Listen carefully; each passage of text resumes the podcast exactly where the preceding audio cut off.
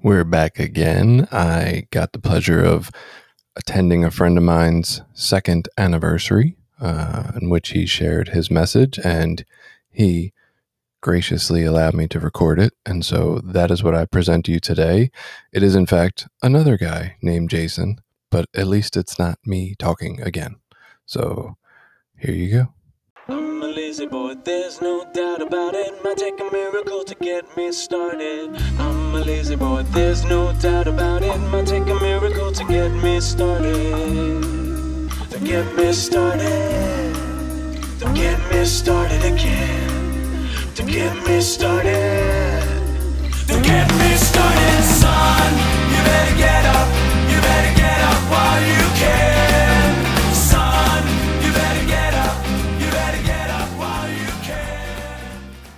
My name is Jason. I'm an addict. Uh, I'm really grateful to be here and in an Narcotics Anonymous meeting tonight with all you people. Uh, I don't know really what I'm going to say. I just, uh, you know, I sat here to say the speaker's prayer. God, please don't let me suck. uh, I'll be honest with you, man. Like I've been uh, struggling lately. Uh, we're going through crazy times, the pandemic, and uh, like my disease has been telling me, you haven't been going to meetings like you should be. You're not really working on shit the past couple months, and like, what the fuck do you got to offer people? You know. So uh, anyway, listen. Uh, I'm gonna start in the beginning. Uh, as a child, I was an addict long before I ever put a drug inside me. Uh, I'm an addict through and through to the core. Uh, I, in my home, when I was a child, um, I had parents and uh, I had family, and there was love in the house. And um, you know, I just never felt comfortable in my own skin, and I didn't notice that till later in life. But like, I never felt a part of even my own family my parents had each other. My sisters were younger than me and they were girls and they had each other. And I just felt like I was like in limbo in the middle, just like isolating. As a teenager, I obsessed over things. Uh, as a kid, it was like baseball and baseball cards, complete OCD, boxes and boxes and boxes of cards in numerical order and alphabetical order by teams and colors and players. Like it was nuts. Looking back at it, you know, just OCD, obsessive compulsive disorder as a young child. And, um, you know, if I liked it, I wanted more of it, even at an early age. You know what I mean? Uh, you know, at growing up in my house, partying was kind of regular thing. You know what I mean? My mom's here. I don't want to make her cringe too much, but like, we're Irish Catholics. You know what I mean? There was some drinking being done, to say the least. You know what I mean? Like, drinking is like a rite of passage in our family. It wasn't a question of if, but just when you started drinking. You know what I mean? Like it came with you know the blessing of the family. Like when I started partying my ass off, it seemed like normal fucking behavior to me and to probably most of my family. Uh, my first time putting a chemical in my body, it was alcohol, and uh, you know, right from the beginning, like I remember vividly like my first shot of fucking peppermint schnapps that my old man gave me on uh, I think it was Christmas Eve or Christmas night or something, and I just like felt warm and fuzzy inside. Like I knew I liked it at like I don't know what age I was, eleven or twelve years old. And like initially I was already thinking about getting my next one. Like I knew I was gonna do that shit again, you know what I mean? Like, and that fucking pattern carried on into my entire life. Like, it didn't matter what I had, I was thinking about the next one. Uh, you know, a teenage, my teenage years, uh, again, like I just never felt comfortable. I never felt good enough. Inadequacy was a big part of my, is a big part of my, my head. You know, uh, I was a follower. I was not a leader. When the people I hung around started drinking, I started drinking just, you know, for fear of being put outside the circle. You know what I mean? Like these people I liked, they considered me friends. I held their opinions in high regards. And when they started smoking pot, I started smoking pot. When they started drinking on a regular, I started drinking on a regular. And then when you know we were breaking curfew and doing all the mischief shit, like I was a follower. I was not a leader. You know what I mean? Um, I just wanted to be a part of. You know what I mean? And um, uh, through my twenties, my father owned a bar in Federal Hill. I lived a block away. Like this just seemed like the most perfect thing I ever had happen to me in my life. Like I'm, I turned 21. My dad bought a bar a block from my house, and I got fucking furred all through my 20s. you know what I mean? I was like, "Hey, don't you can't write this shit." You know what I mean? It was get off work, go to the bar. I wouldn't even shower. Close the bar 2 a.m. Barely get up for work the next morning. Probably still in my work clothes, and like I did that every friggin' day, literally every day. Uh, I had a dog. There was friggin' dog shit everywhere because I was never friggin' home to take the dog out. And this is like complete fucking unmanageability presenting itself in my life and in, in my earliest stages of addiction, you know, like complete unmanageable.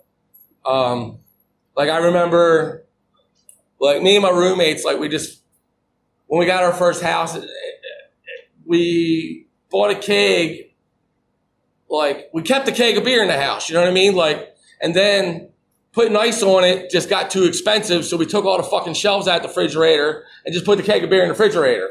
You know what I mean? And like this made much more sense to us because like ice is expensive, and we got we were having trouble keeping ice down, and like you had to fucking look for shit. There's like a little corner behind the cake. There's eggs and there's mustard, and this shit seemed like like perfectly good way to live your life when I was 21. You know, and uh, you know, uh, you know, progressive. My dis- the disease is progressive. It went from uh, drinking, having a good time. I mean, I was partying. I had a great time. I thought this shit was normal. And then, you know, I got introduced to bigger, harder drugs. We don't know, dude. Complete drug log. You know what drugs they are. You know what order they come in. I liked them all. I never did a fucking drug that I didn't like. I never said, "Oh, that sucks. I don't want no more of that." You know what I mean? I did. My favorite drug was more of whatever the fuck you had. That was what I wanted at that particular time. It could have been any one of the prescription street drugs, alcoholic beverages. I mean, some of them weren't drugs. I wasn't sure. Somebody said it might make them feel funny. I did them anyway. Uh, I found out one time I did a whole bunch of menopause pills. uh, you know, under the pretense that they might make me feel good. Like I did whatever the fuck I could do to not have to feel my feelings, the feelings of inadequacy, like that I wasn't good enough. If this drug was going to make me feel comfortable in my own skin, I wanted it. And, uh, you know, so I had three kids during uh, these years. Um, uh, hmm. So I have three kids, right? I'm a single dad with three kids by myself right now, right? My kids, they hang out in the Narcotics Anonymous meetings. My daughter, she's like the unofficial mascot at Recovery 101. You, just gave, you guys know her from just giving her dollars. Uh, she likes to tell everybody uh, her anniversary is January 19th. She's coming up on 11 years, everybody. Listen, I don't pull I don't pull no punches with my children. Listen, me, my kid's mother, we used to take this girl to cop drugs. She fucking knows that daddy had a problem. She seen my mother administer Narcan while I was dead on the fucking kitchen floor, right? So I try to let her see everything I can in recovery. She, I know that she's proud of me now. All my children are but uh, they know the bitter truth about reality. You know what I mean? We haven't seen their mother in four and a half years because she's never got a day clean. And, uh, you know, I struggle with that. You know, I carry a lot of sh- game, shame, and guilt behind um, us beginning our um, drug use together. I got clean and she never did. And, like, that weighs on me heavily. You know what I mean? Um, so listen, uh, at the end of my using, it was horrible. You know what I mean? Listen, I tried to kill myself. I would lay in bed contemplating suicide. I, w- I would lay in bed and I'd hear the train whistle go off at the top of my street, and I always used to tell myself, if I left right now, I could probably get in front of that train. I would multiple occasions have done like enough drugs that I would have thought would have killed an elephant, but you know somehow I kept woke, waking back up every time I tried to do that. That's a good thing. You probably would have had a different speaker tonight. Um, listen, but that that's not what God's will was for me. You know what I mean? God's will was for me to be alive and in a Narcotics Anonymous meeting. Uh,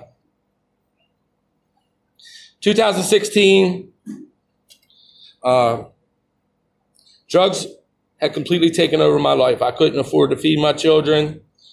I couldn't afford to feed myself. I was on the verge of getting evicted out of my home. My mom and sisters had to take my children from me because, like, I just couldn't do it. You know what I mean?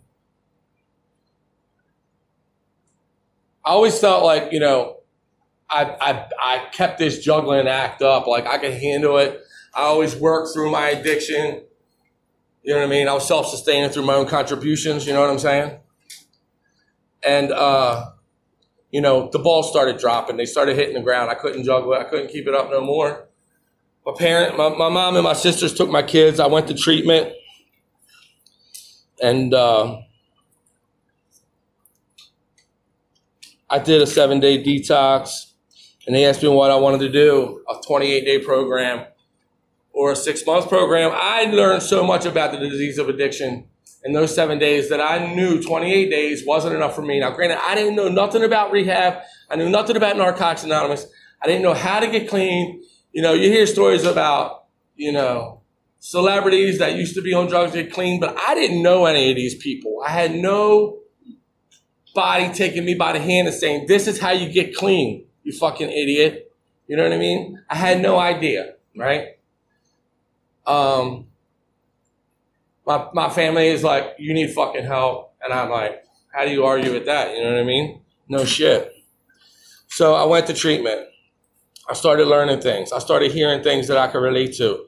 I started going to the nightly Narcotics Anonymous meeting through H&I, which is a very important thing in my life because like that's how I learned about it. You know, that's that's where the seed was planted was through H&I. If them guys and girls, women, men and women did not bring meetings into hospitals and institutions for people that can't get into them, I might not have never heard about Narcotics Anonymous. Um, I do H&I monthly now. It's kind of shut down because of pandemic, but that's like one of my favorite things to do is uh, once a month I take a meeting into uh, Bayview Detox. Um, so inside there, the seed was planted. I got out. Um, while I was in there, my mom and my sister get a house in Dundalk so they can house my children. When I get out, I move to lovely old Dundalk. I'm not from Dundalk. I don't know nobody in Dundalk at this time. All I know is I got to hold my nose when I pass it on the Beltway. That's all I knew about Dundalk. And I start going to meetings and I, I get the little white book that's up here. You know what I mean? I get the schedule. I just find the closest thing to my house and like God started putting people in my life. You know what I mean? People that took me by the hand and guided me. Like I have no, there's no doubt in my mind that God put people in my life to save it. You know what I mean? Some of them people are dead. You know what I mean? Some of them ain't here anymore. It doesn't mean they weren't telling me good shit at the time. It just means they, their disease caught up with them. A lot of them are here, you know? And I'm totally 100% grateful to those people. Uh, you know, I didn't, you know, let's get real. I didn't listen to everybody's suggestions. I, I kind of, you know, had, I, I went to a lot of meetings because it was like a good place to meet women and shit. And I had a sponsor, uh, you know, they started telling me get a sponsor. I didn't know what a sponsor was. I thought I got like a NASCAR jacket with some patches on it. I didn't know what sponsorship was all about. And, uh, you know, I asked the guy to be my sponsor. And he told me no. He's like, look, man, I got a job. I own a business. I got a boat. And uh, I got a ton of fucking sponsees. And he goes, go ask that guy right there. Right? And that, that, that was God working in my life again right there because I, I'm telling you, he's the best sponsor in NA. You know what I mean? I'm sorry about your guys' sponsor, but look, I know 100% he's the best sponsor for me, right? He hasn't been my sponsor the entire time. You know what I mean? I relapsed. He let me go. You know, he said, if you're not getting something out of this, you can get something, do something different. Be more than happy to let you go. And uh, you know, I got to 11 months and I started, I started, I started fucking up. Right? I was dating a, a earthling, you know, and uh, we were going to the clubs on Friday, and she would drink, and like I was kissing her, and she tastes like fucking vodka and shit. I don't know what I was doing. It was like unmanageability before I even started putting another drug in me. Lo and behold, I walk into the club with her one Friday night, the music pumping, the smoke's going, and I'm like, I'm going to get fucked up tonight, right? And that's what I did. I got drunk with her. And uh, it wasn't a month later, I was in front of the bathroom mirror trying to find a vein in my neck, my arm, wherever I could do, because that's what I really wanted, you know? Uh, I stayed. I stayed around for a little bit, telling everybody I was good. I didn't have no idea. I thought everybody thought I was clean. You know, everybody's like, "Yeah, good job, man, on your 30 days." Like, meanwhile, I'm nodding out in the fucking meeting. I think nobody's got a clue. They just love me where I was at, man. They just like keep coming back. That was like the one thing I heard. Keep coming back. You know? Uh, I stumbled about a year. I was like, it was horrible, dude. My life was horrible. Everything that I gained in that little bit of clean time, it all fit in the cooker, man. Like the job, a brand new truck, a family, the girlfriend, like everything was gone. I did that like this, up in smoke. So, again, my life is in shambles, man. I made a decision to uh, go go back to um, treatment. Right, I hit my bottom again. I had to surrender, and uh, I reached out to you know, two of the most important people in my, in my recovery back then. And um, I told them, I'm like, I'm ready to do something different. I'm ready to go back to treatment. I called Ben and Kim. And like, oh man, they just like put their arms around me. And like, I started going to meetings with them using. And Ben's like, dude, if you complete a treatment, he's like, I got you a spot in my recovery house. And um, like this spot, this recovery house is like not open to the public. It's strictly for the employees of his company. I'm the only one to ever go there and not be an employee at his company. I got out of treatment and like he had my rent paid for weeks. You know, like he was buying me food until I got a paycheck. Like these people set me up for fucking success. I remember going to a meeting with Kim like the night before I went into treatment. Oh man, I was so done with drugs. My life had became so unmanageable. We went to a meeting. I was like 170 pounds. My face is sunken in. Um, she made sure I got something to eat. You know, she dropped me off and like I got ready to go to detox in the morning. What do you do when you get ready to go to detox? I got toxed. You know what I mean? Look, I was by my fucking self. My family wasn't there. I had no friends around. I was in a house. Like I had already moved all my furniture to storage. So I'm in an empty house in St. Helena, no furniture, all my possessions in storage. Like trying to find a good fucking vein, crying to myself like, I don't mean to be graphic, but fuck it, it was fucking ugly, man. Couldn't find a vein. There's blood all over me. The fucking shit's coagulating in the fucking syringe. I'm crying to myself, like crying out to God for help.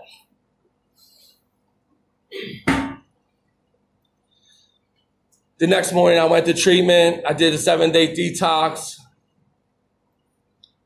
And, uh, my clean date's October 3rd, 2018, and I haven't found a good reason to pick up a drug since that, man. And it's all because of the men and women of Narcotics Anonymous this fucking program, people put their arms around me. They love me where I was at. They nurtured me back to life like a wounded fucking duck. And it's something powerful. I don't know what it is. We meet in these like church basements. It's kind of moldy. Smells like an American Legion. I don't know, but there's some magic that goes on in these fucking rooms. It's something special. It's something that like I don't know, like I can't explain it. I can't put a name on it, but it's fucking important to me. Cause like I try to stay in the center of it, you know. I have a home group. I have a service commitment in my home group. I have a sponsor. You know, he knows he's my sponsor most of the time.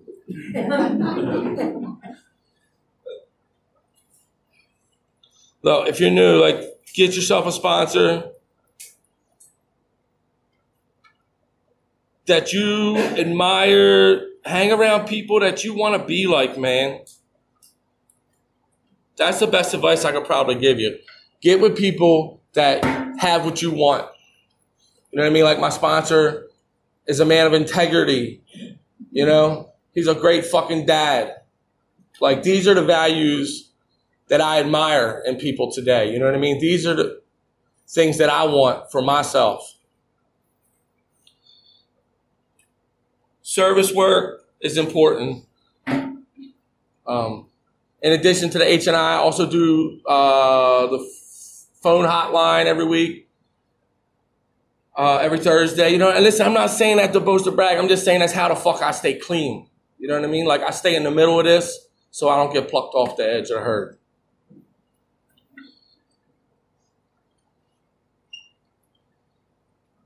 get a home group like if I couldn't imagine, but if I didn't show up in my home group by 7:05, my fucking phone would be blowing up.